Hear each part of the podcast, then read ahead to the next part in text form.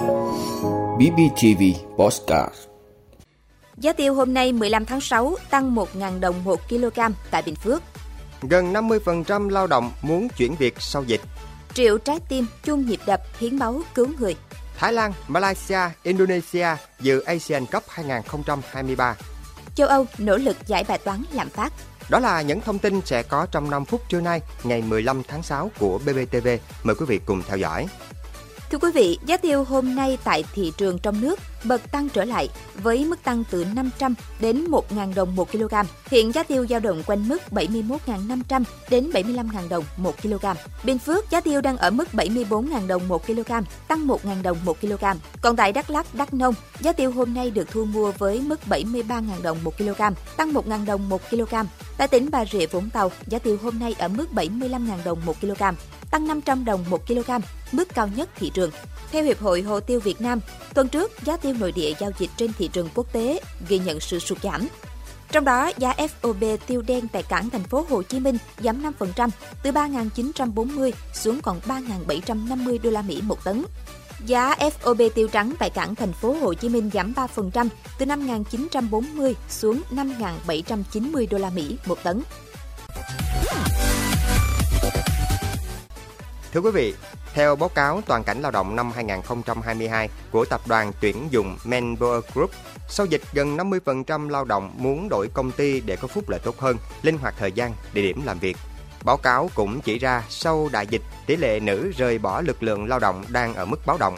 49% lao động nữ cho biết kém lạc quan về triển vọng nghề nghiệp của mình so với trước khi Covid-19 xuất hiện.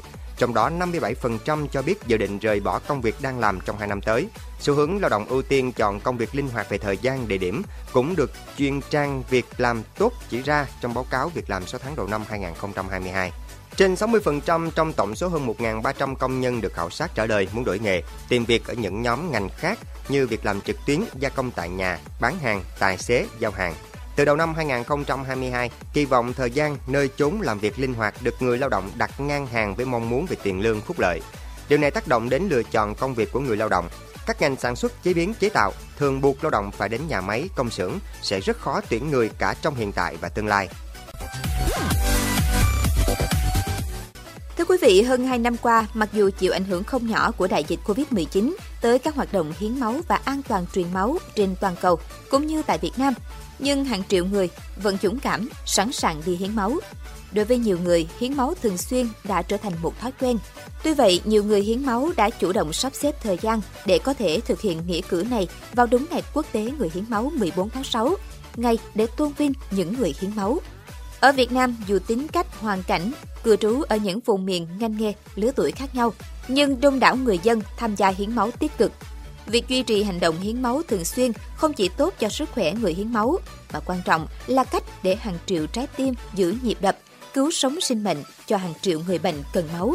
Năm vừa qua, trên toàn quốc đã vận động và tiếp nhận được hơn 1,3 triệu đơn vị máu. Nhờ đó, Viện Huyết học Truyền máu Trung ương đã cung cấp chế phẩm máu tới gần 200 cơ sở y tế tại 32 địa phương. Đặc biệt, lần đầu tiên, Viện đã điều tiết cung cấp gần 20.000 đơn vị máu cho khu vực miền Nam và miền Trung. Ngay cả thời điểm chịu ảnh hưởng không nhỏ của đại dịch Covid-19, vẫn có hàng triệu người sẵn sàng đi hiến máu. Để đảm bảo số lượng, chất lượng nguồn máu cho điều trị, yêu cầu cấp thiết và cũng là bài học thành công thời gian qua là xây dựng được nguồn người hiến máu thường xuyên, ổn định. Cũng vì vậy, đây là dịp góp phần nâng cao nhận thức của cộng đồng về vai trò của việc hiến máu thường xuyên để mọi người có cơ hội tiếp cận với dịch vụ truyền máu kịp thời.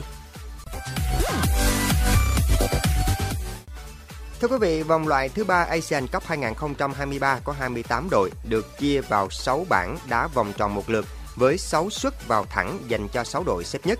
Trong 6 đội nhì bảng, 5 đội có thành tích tốt nhất sẽ giành vé.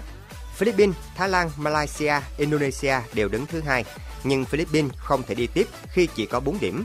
Ở lượt cuối cùng tối ngày hôm qua thì họ thảm bại 0-4 trước đội đầu bảng Malaysia. Trong khi đó, Thái Lan cùng Uzbekistan, hai đội đá sau Philippines, chắc suất đi tiếp ở bảng C khi cùng có 6 điểm qua hai lượt đầu.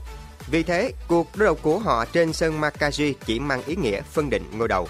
Ở trận cầu muộn nhất, Malaysia đè bẹp Bangladesh 4-1 trên sân nhà Bukit Jalil tại bảng E. Ở trận đấu còn lại ở bảng này thì Bahrain hạ Turkmenistan 1-0. Nhờ đó thì Bahrain 9 điểm và Malaysia giành vé dự vòng chung kết Asian Cup 2023. Những đội đi tiếp sau vòng loại thứ 3 Asian Cup 2023 gồm các đội đầu bảng Tajikistan, Jordan, Palestine, Uzbekistan, Ấn Độ, Bahrain cùng năm đội nhì bảng có thành tích tốt nhất là Thái Lan, Malaysia, Indonesia, Kyrgyzstan và Hồng Kông. Trước đó, 13 đội giành vé trực tiếp gồm Nhật Bản, Syria, Qatar, Hàn Quốc, Australia, Iran, Ả Rập Saudi, UAE, Trung Quốc, Iraq, Oman, Việt Nam và Liban. Việt Nam không phải đá vòng loại châu Á do vượt qua vòng loại thứ hai World Cup 2022.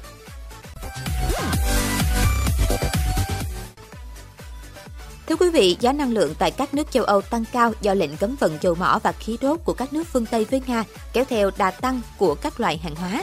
Điều này khiến chỉ số lạm phát ở 14 trên 19 nền kinh tế thuộc khu vực Eurozone trong tháng 5 đã cán mức kỷ lục 8,1%. Giá cả tăng buộc các nhà hoạch định chính sách châu Âu những ngày qua phải triển khai nhiều biện pháp để giảm gánh nặng giá cả cho người dân.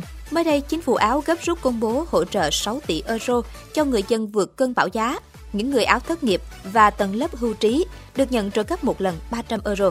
Ngoài ra, việc áp dụng các chính sách thuế mới như thuế carbon được lùi đến tháng 10 thay vì tháng 7. Áo cũng đặt mục tiêu nâng mức dự trữ năng lượng lên 80% trước mùa đông tới. Trước đó, từ đầu tháng 6, chỉ với 9 euro một tháng, người dân Đức có thể đi khắp đất nước bằng tàu hỏa trong vòng 3 tháng. Mỗi người Đức cũng được nhận trợ cấp một lần 300 euro. Ở cấp độ châu Âu, Ngân hàng Trung ương châu Âu hôm 9 tháng 6 cũng quyết định ngừng mua trái phiếu chính phủ, trái phiếu doanh nghiệp từ ngày 1 tháng 7 và chấm dứt chính sách nới lỏng tiền tệ kéo dài trong nhiều năm. Sau đó sẽ tăng lãi suất cơ bản vào tháng 7 và tháng 9 tới để kiềm chế lạm phát. Theo giới phân tích châu Âu, chìa khóa để giải bài toán lạm phát tăng cao trong bối cảnh hiện nay là kiềm đà tăng giá năng lượng, nhưng châu Âu khó có thể giải quyết điều này trong ngắn hạn.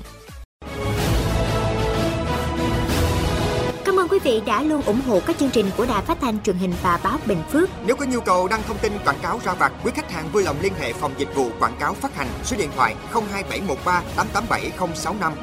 BBTV, vì bạn, mỗi ngày.